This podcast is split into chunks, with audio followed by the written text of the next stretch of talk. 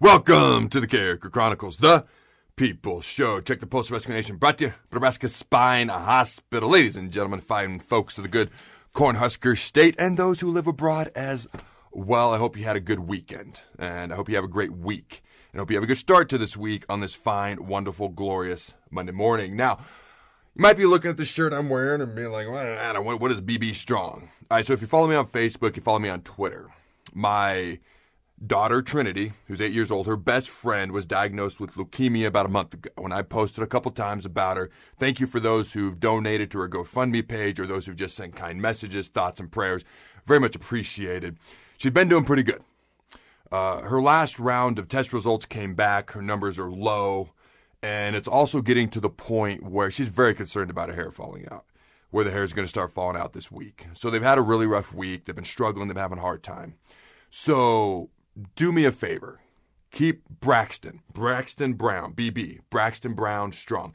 Keep Braxton, her dad Clint, the mom in your prayers, if you would. And on, if this is on Facebook, this is on Twitter, this is on YouTube, whatever the case may be, put a comment below, below this post, whether it's a video on YouTube, Facebook, Twitter, wherever this might be. I will be specifically looking through the comments because we visit Braxton once a week. We got to stay on the other side of the glass. She's inside her living room. My daughter Trinity is outside looking in. They're best friends. But I will make sure and share any comments that are posted below this video with her because they are always uplifting to her. So we appreciate that. Now, there are bigger things in this world than football. But let's chat a little bit of football, shall we? Because AD Bill Moos, head coach Scott Frost, have both talked about how it's very realistic this year that the Huskers could play and contend for the Big Ten West Championship, get into the Big Ten Championship game. So the question that several fans have posed to me, it's been a couple weeks, but I kind of went back, read through some questions. Is this realistic, Adam? Is this a realistic expectation to think that the Huskers could contend for a Big Ten West Championship and potentially get to the Big Ten Championship? After the past few seasons, Kent sounds kind of crazy, but at some point, if we're going to turn it around, this this time right here, right now, is as good as any. So, here are my thoughts. Now, you look at the offensive line. The average Power Five offensive line signee the past three years is about six foot five. The Huskers' average offensive line signee the past three years is six foot seven.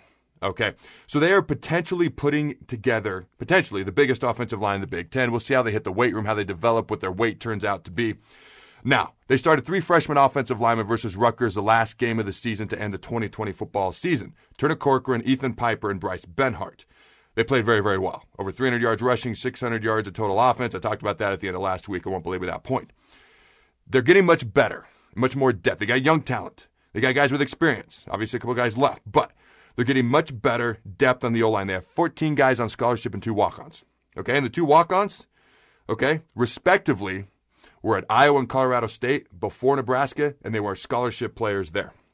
Despite losing Brendan Jaimes and Matt Farniok, Frost is very excited about the offensive line. He said, and I quote, if there's one group that's going to make the biggest jump this season, it's that group, end quote. Now, moving on to the wide receivers. Scott Frost, when talking about the wide receivers, okay, he has said that this is the most talented group of wide receivers he's had since he got here.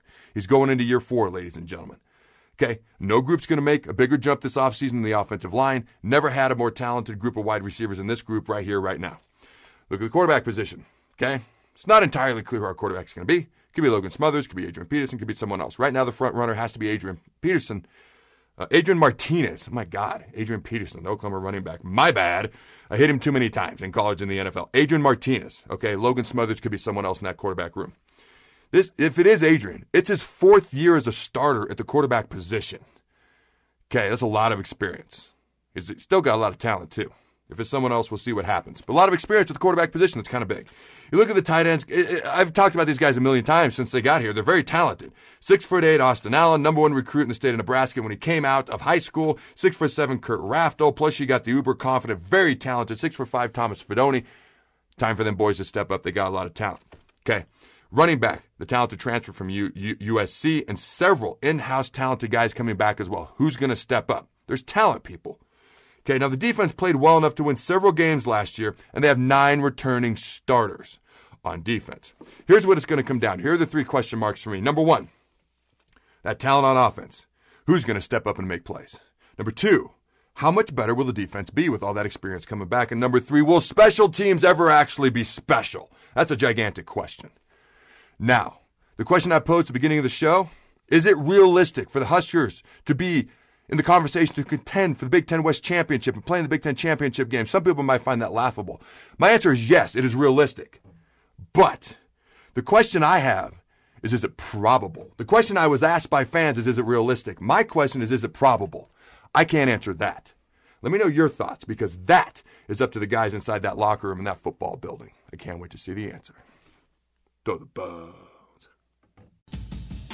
Thanks again to our sponsor, Nebraska Spine Hospital. Ladies and gentlemen, when it's your spine, you do not want to mess around and experience matters. That's why you can trust the experts at Nebraska Spine Hospital, the region's only spine specific hospital. They are the best at what they do.